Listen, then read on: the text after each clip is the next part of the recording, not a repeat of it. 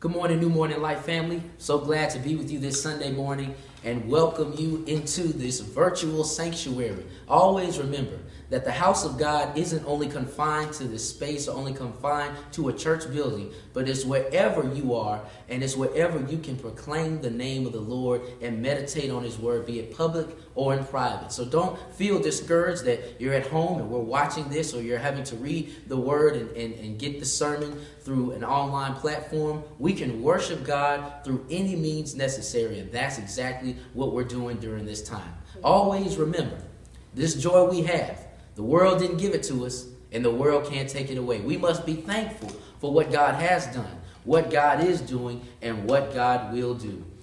Brothers and sisters, as you can see, I have my bowler tie on this Sunday morning, and this is to commemorate our founding pastor, Pastor Robert Hodo. As you all know, I like to wear these sometimes just to pay homage and to just reflect myself on my mentor and friend and father like figure that poured so much into my spiritual life.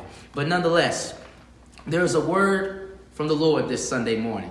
And we're coming from the book of Ecclesiastes, Ecclesiastes chapter 3, verses 1 through 8. Ecclesiastes chapter 3, verses 1 through 8. When you get there, just type amen or press the thumbs up button on the bottom of your screen.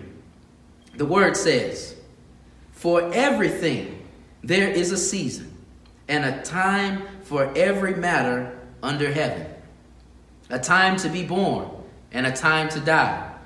A time to plant and a time to pluck up what is planted a time to kill and a time to heal, a time to break down and a time to build up, a time to weep and a time to laugh, a time to mourn and a time to dance, a time to throw away stones and a time to gather stones, a time to embrace and a time to refrain from embracing, a time to seek and a time to lose, and a time and a time to keep and a time to throw away, a time to tear and a time to sew, a time to keep silent and a time to speak, a time to love and a time to hate, a time for war and a time for peace.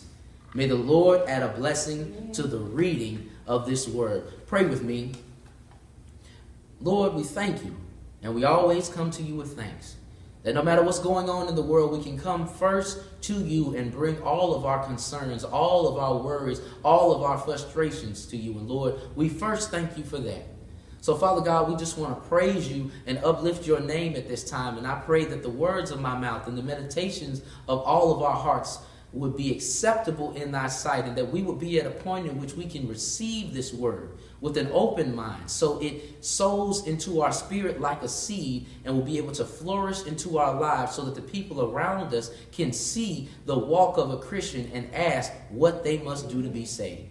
So, Father God, I pray that you will continue to work through this ministry. I pray that you will continue to work through our leaders, work through our congregations, and continue to give me a timely word for such a time as this. Lord, we thank you, we love you, and in your Son Jesus' name we pray. Amen. Amen. Brothers and sisters, this too shall pass. This too shall pass.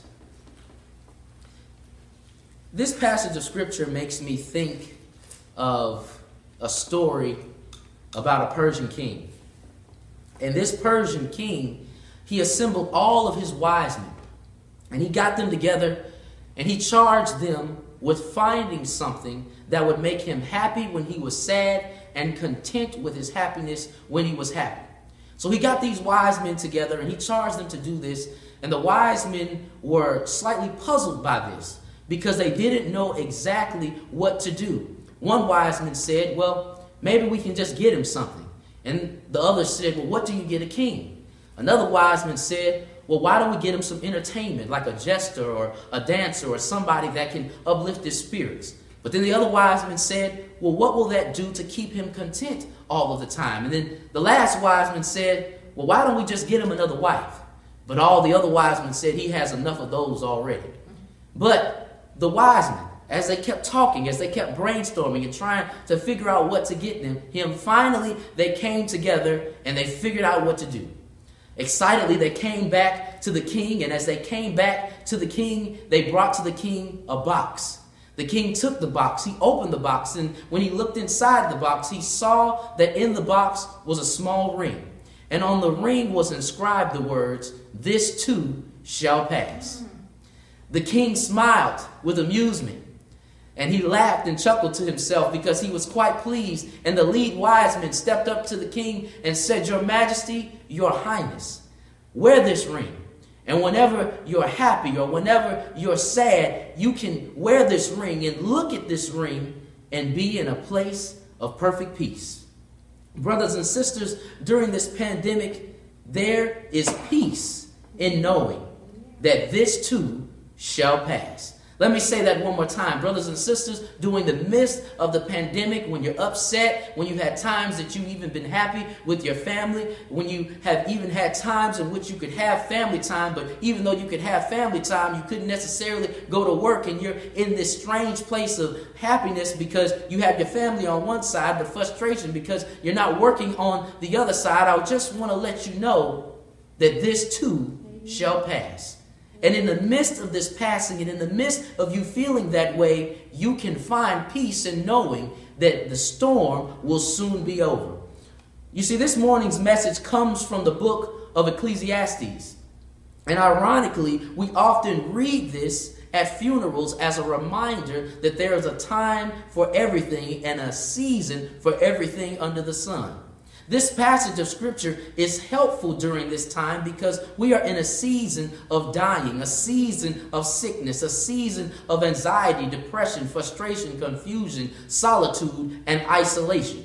However, the subtle message in the passage of scripture that I just read is that this too shall pass.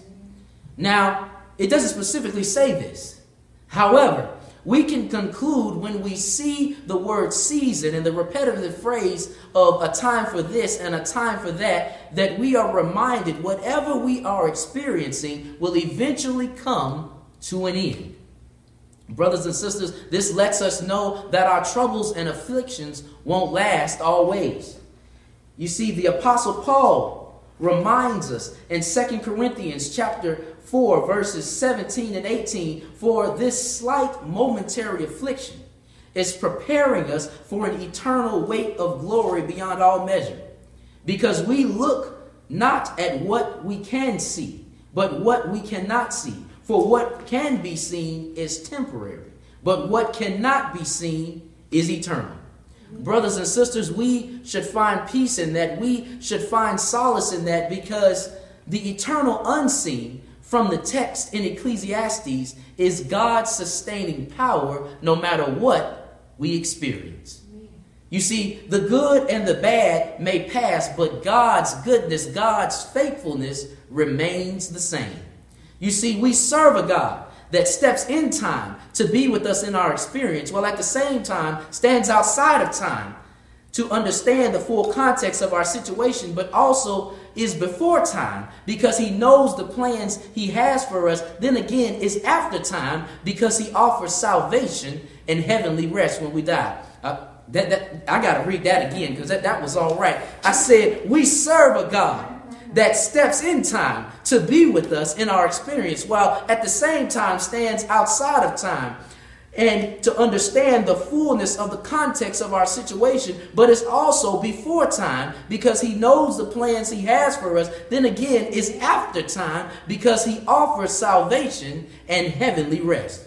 You see, no matter what it looks like, this too shall pass. You see, the book of Ecclesiastes is labeled as wisdom literature. There are five books in the Bible that is listed as wisdom literature. You might want to get your pen and paper for this. This is our little Bible session right here where I give you the context and history. The five books of the Bible that are labeled as wisdom literature is Job, Psalms, Proverbs, Ecclesiastes, and the Songs of Solomon. Once again, that's Job, that's Psalms, that's Proverbs, that's Ecclesiastes and the Song of Solomon. These are labeled as the wisdom literature, and you can probably tell that by the nature in which they're written. But specifically, the book of Ecclesiastes is written in a specific way that gives us insight about life. You see, now the book of Ecclesiastes, a lot of scholars debate about who wrote it. But it's been concluded, and a lot of people lean toward the side of it being written by King Solomon. Even though it's said to have been written by King Solomon. As you know, most kings don't write things uh, for themselves, they have scribes that write things for them. So it's suggested that King Solomon probably had a scribe, or what we would call today a ghostwriter, that wrote out a lot of his thoughts and memoirs. And this book of the Bible, Ecclesiastes, realistically, in my opinion, is a little bit depressing it comes off slightly depressing because of the nature in which I'm going to say uh, King Solomon wrote it. Because you'll notice, and let me give you a little example, in Ecclesiastes chapter 1, verses 1 through about 8, you'll notice how the book itself kind of moves and has its own tone to it that sounds a little depressed. Let me give you an example. It says, The words of the teacher, son of David, king in Jerusalem, meaningless Meaningless. This is verse 2 of chapter 1 of Ecclesiastes. It says, meaningless, meaningless, says the teacher. Utterly meaningless. Everything is meaningless. What do people gain from all their labor, at which they toil under the sun? Generations come and generations go, but the earth remains forever. The sun rises and the sun sets and hurries back to where it rises. The wind blows to the south and turns to the north. Round and round it goes, ever returning on its course. All streams flow into the sea, yet the sea is never full to the place of the stream comes from. There they return again. All things are wearisome, more than one can say. The eye has never seen enough of seeing, nor the ears is filled to hear. What has been will always be again. What has been done will be done again. There is nothing new under the sun. As you can see, the author of Ecclesiastes kind of has this morbid spirit. The author of Ecclesiastes kind of has this forlorn spirit because he's saying everything is meaningless. But, brothers and sisters, I would like to make the theological claim, if I may, by saying he's saying everything meaning is meaningless because of his status. You see, he's a king, so he's experienced every type of, of, of, of, richness, every type of pleasure. He has all the money that anybody could ever want. He's King Solomon, so he has all the wisdom that anybody or anybody at his time has ever had. And if you go further through Ecclesiastes, he said he's indulged in every type of pleasure, be it uh, drinking, be it debauchery, be it with women. He said he's bought all types of slaves, and after fulfilling all of his dreams and desires, he realizes it's all meaningless meaningless because at the end of the day, no matter if you're rich or poor, we all die. Mm-hmm. It seems as though that this author is downcast, is morbid. But, brothers and sisters, I want to challenge the author. I want to challenge King Solomon in his thought this Sunday morning. No, I'm not a king, and no, I haven't had the same wealth in which King Solomon has had. No, I'm not as wise as King Solomon, but I know everything in this life that we've experienced is not meaningless. The reason why I say it's not meaningless is because when I look at the fact of all that I've been through in my personal life, how everything has built from one thing allowed me to get to something else, this aspect of it being meaningless just doesn't sit right with my soul. Let me tell you about my mother. My mother's from a little small country town called Richland, Georgia. It's in what's known as Stewart County. And my mother told me when I was younger, she said when she was growing up, people weren't able to go back and forth to the supermarket in the store the way they are now. She said during the time she grew up, you would have to go to town to go to the supermarket or go to the store, and that's where you would get a lot of your groceries if you didn't grow it at home by yourself. So she said in order to get to town, people would either walk or they would catch rides into town. And she said when, she, when they would do that, they would try to get all that they could afford to buy because they may not know the next time they could get to town again. And brothers and sisters, my mom, who was from this little small country town, she wound up leaving that small country town and coming to the big city of Atlanta. But in spite of her leaving the small country town, she kept that small country town mentality when it came to keeping food, even when she got to the big city and she started going to a place called Sam's Club. And you see, at Sam's Club, she could buy a whole case of, of, of toilet paper. She could buy a whole case of toilet uh, paper, and not only toilet paper, but paper towels and napkins. She could buy a whole uh, case of Lysol and Lysol wipes. And I used to ask my mom, Mom, why are you getting all these different um, toilet papers and, and, and, wipes? And it's almost like we have a store downstairs. I said, Well, why you get all these extra things? And there's only two of us in the house. And my mama said, You don't know how I've been brought up. She said, You don't know how I've been raised. That sometimes you have to plan ahead because, yes, times may be good right now, but you don't know when times may get bad and you can't get out and get to the store. And then, even if you can get out and get to the store, you don't even know if the store may have it. But me and all my wisdom, I challenged my mom and I said, But mom, if you can't get to the store, I'll drive you to the store. If I can't drive you to the store, I'll go to the store myself and I'll get it, mom. And she said, Well, that doesn't change the fact that the store may run out of it. I was like, Mom, I don't know any store that's going to run out of anything that they can make money from. But, brothers and sisters, that's where old time wisdom beats intellect. Sometimes you just got to sit back and listen to the wisdom of the elders and not try to act like you know everything because the wisdom of the elders is the wisdom that will help you get through. And, brothers and sisters, when COVID 19 hit, ironically, all the stores, they ran out of the Lysol, they ran out of the toilet tissue. They ran out of the paper towels. They ran out of the paper plates. But let me tell you who didn't run out of it. My mama had that little store of all the paper towels, all the paper plates, all of the napkins, and all the Lysol, and, and, and all that I had said had been put to shame. Brothers and sisters, what I want you to realize and what I want you not to take for granted is that when God puts you through something, or when you experience a hardship in life, or when you come from a setting that may be deemed as an adverse setting, or may be deemed at risk, or may be deemed as impoverished, God is trying to give you the tools so that although you may not have it then, when you get to a point that you do have it, you don't forget where you came from. God is trying to give you the tools so that no matter how successful you get, you can take that little small country town mentality and apply it to a big city. Brothers and sisters, it reminds me of reaping and sowing. You see, my mother took an experience that had been reaped in her spirit as a had been sown in her spirit as a child, and it produced much fruit as an adult. And I wanted to share with you all, and I want to show you all that sometimes God sows seeds of an uncomfortable experience into our lives so that in the future we can reap the benefits of future comfort. I'm going to say that one more time.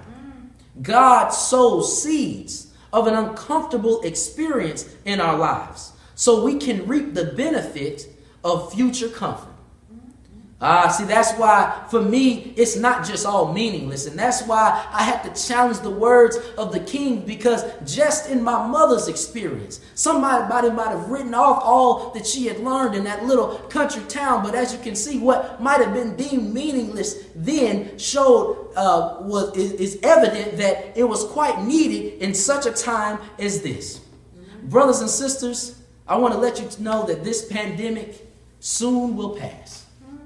And even though it will pass, I want us to think about what will remain. So, the theme and title of my sermon is This Too Shall Pass. But what I want to add to it is what will remain. You see, this too shall pass, but what will remain as far as your character? What will remain as far as your faith? Brothers and sisters, we have to be anchored in something. We have to be anchored in a God. We have to be strong in our belief. And if we just go through life aimlessly, if we just go through life experiencing different forms of trauma, experiencing hardships in our life, and we just can't wait to get out of it, but we don't take time to learn something from those experiences, we've wasted our time. And what winds up happening is we find ourselves back in the same cycle because God was trying to teach us a lesson that we overlooked, too busy trying to get out of the hardship. Maybe you need an example. Let me give you the example of one of my good friends, Joseph. I'm not talking about Joseph in the New Testament, I'm talking about Joseph in the Old Testament. You know Joseph. Joseph is Jacob's son. And he in the Bible was listed as Jacob's favorite son. Joseph was a dreamer and he had dreams and he was listed as Jacob's favorite son. And he told Jacob and his brothers about the dream where he saw all of them bowing to him and him lifted up, and that made his brothers upset. Now, they were already upset because he was the favorite child, but they took it a little further and they sold him into slavery. Brothers and sisters, these brothers, it was 12 of these brothers, each one of their names is actually the names of the 12 tribes of Israel. So, brothers and sisters, what I want you to see about Joseph is he started in a season where he had favor.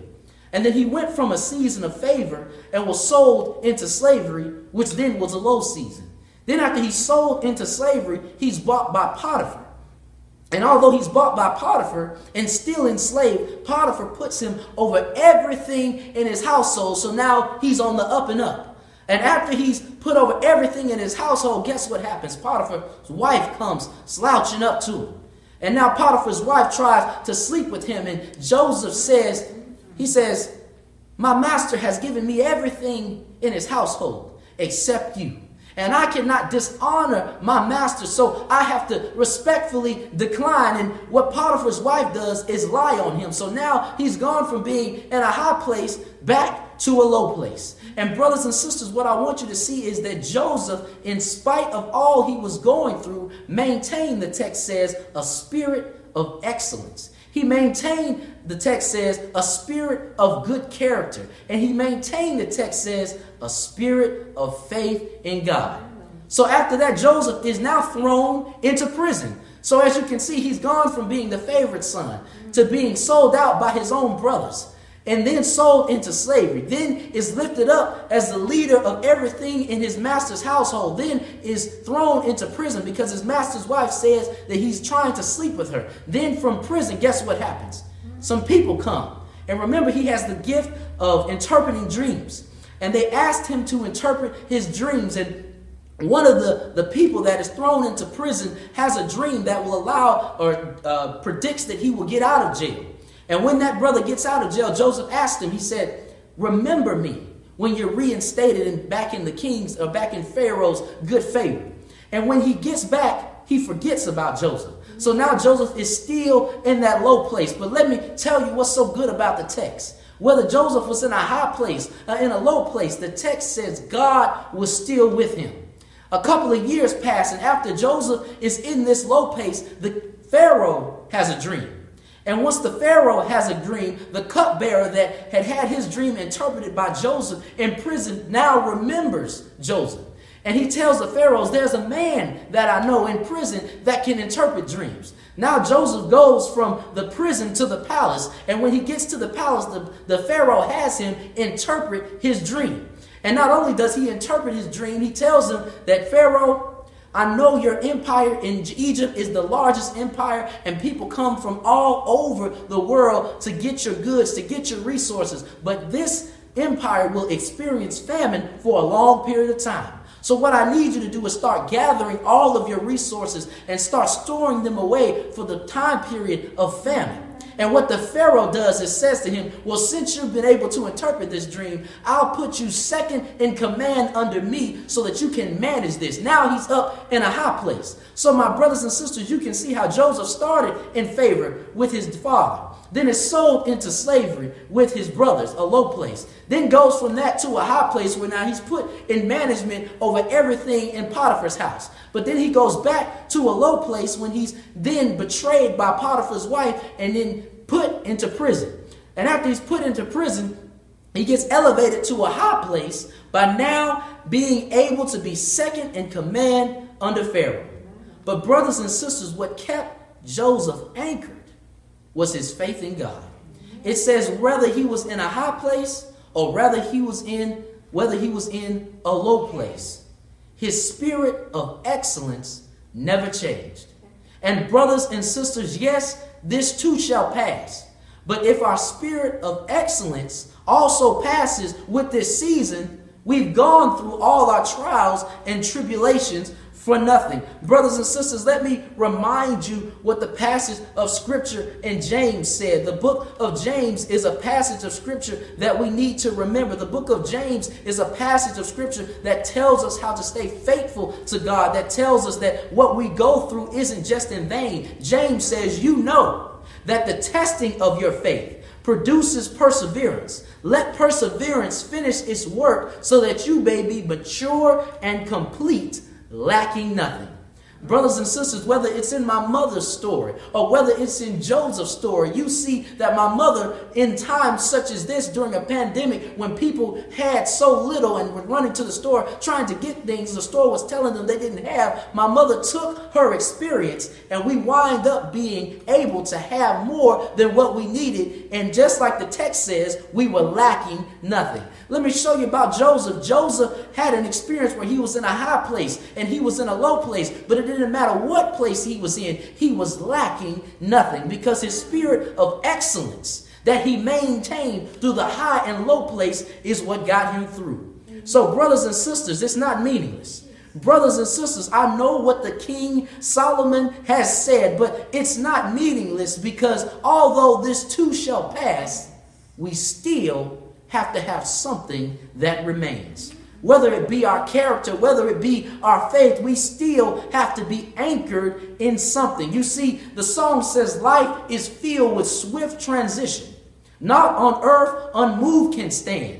Put your hopes in things eternal. Hold to God's unchanging hand. Brothers and sisters, Joseph had his dreams, and those dreams helped him get through the high place and the low places. Moses had his staff that took him from shepherding sheep to shepherding people and to fighting Pharaoh in Egypt. David had his slingshot that he was using to keep away the lions, the tigers, the bears, and the wolves from his sheep. But that slingshot eventually helped him fight Goliath. Brothers and sisters, Paul has his words and the first, his words were used for a decree to persecute Christians, but then his words became the foundation and what is now looked at as most of the New Testament. So, brothers and sisters, we have to be anchored in the gifts that God gives us.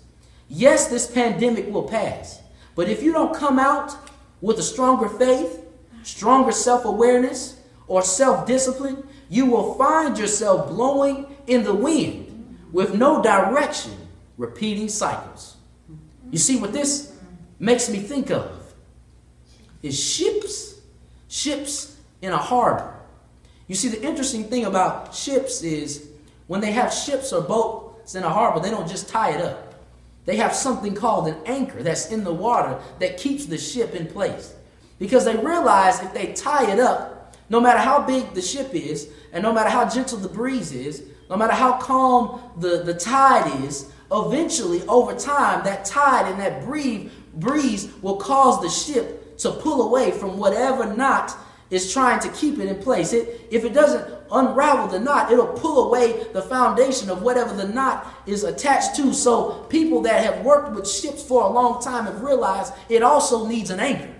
And oftentimes, that anchor is smaller than the ship itself. You, have never seen an anchor that's as big as the ship. The anchor is a fraction of the size of the ship. But no matter how small the anchor is and how big the ship is, the anchor is necessary for the ship to stay in place. Brothers and sisters, the reason why it's necessary is because, check this out, this is a little quote I came up with on my own, that the consistency of inconsistency will wear the ship down to the point of which it can pull away from the dock.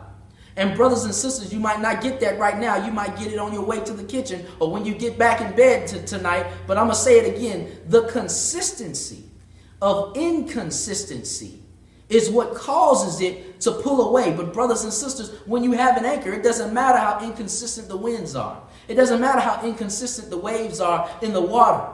What it does is it keeps us in place regardless. Brothers and sisters, when I say the consistency of inconsistency, what I'm talking about is sometimes in life there's so many different things going on around us that you can't even find a pattern in which it's happening. Sometimes you're up, sometimes you're down, sometimes you're in the middle ground. And if you could find some type of homing device that would help you categorize or piece together the hardships that would come into your life, at least you would have a way in which you could fight or try to battle them. But, brothers and sisters, if you are anchored, it doesn't matter about the inconsistency and how consistent those inconsistencies show up. What matters is who and what you're anchored in. And if you don't get anything else from this sermon, what I want you to take away is that although this too shall pass, you need to be anchored in something that will not pass away. Brothers and sisters, if we're not anchored, we'll be just like a boat out at sea, just blowing in the wind. If we're not anchored in something, we'll be like a boat that starts off at the dock, starts off at church, starts off at the right place, but as the winds blow, and as the consistency of inconsistency takes its course, we slow, sh- slowly but surely get unraveled from our dock.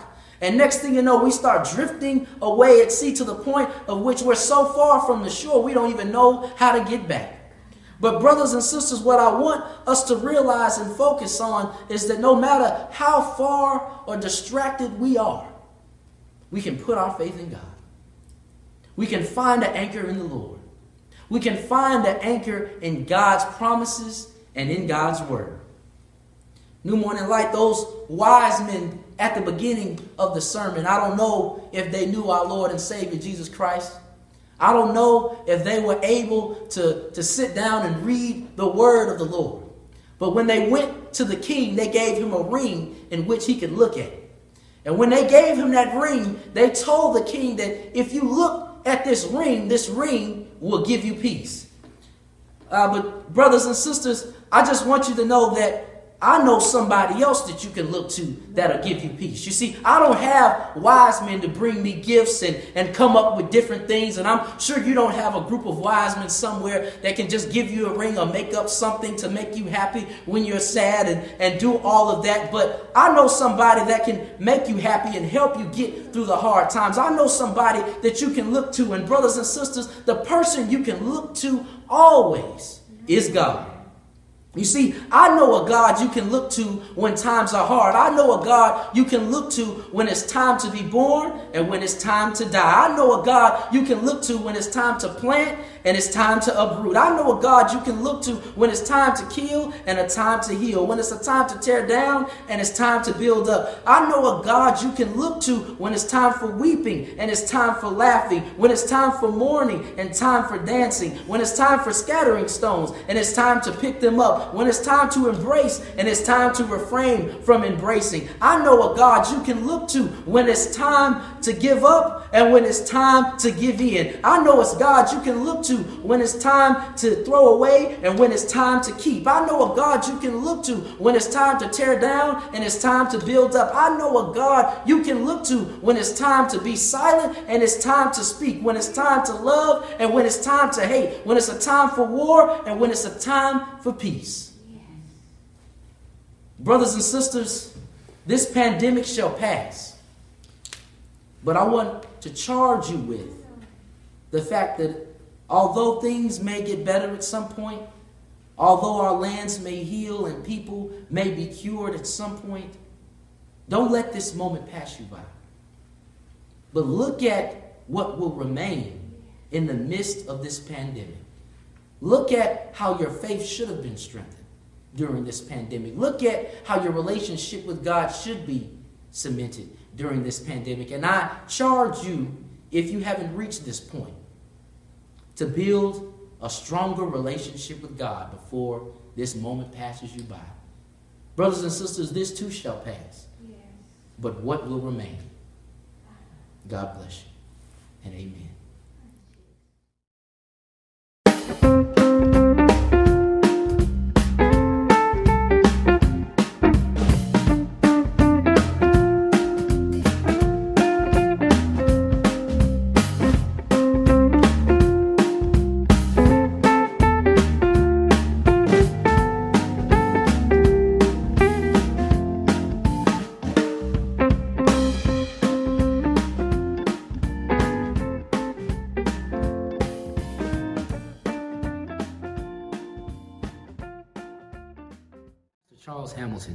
On behalf of New Morning Light Baptist Church, I want to thank you for tuning in to our online worship. I thank you for being diligent and I thank you for being patient with us as we explore different and creative ways to bring you the Word of God. And I just want to remind you there are four ways in which you can give. You can do the text to give at the number displayed at the bottom of the screen. You can also give through EasyTithe or you can give through Facebook, our New Morning Light Facebook page, or the New Morning Light website. Once again, thank you all so very much for tuning in to our worship experience. And I just want to say, God bless you, and I love you, and keep watching for what God is doing during this trying time. Amen.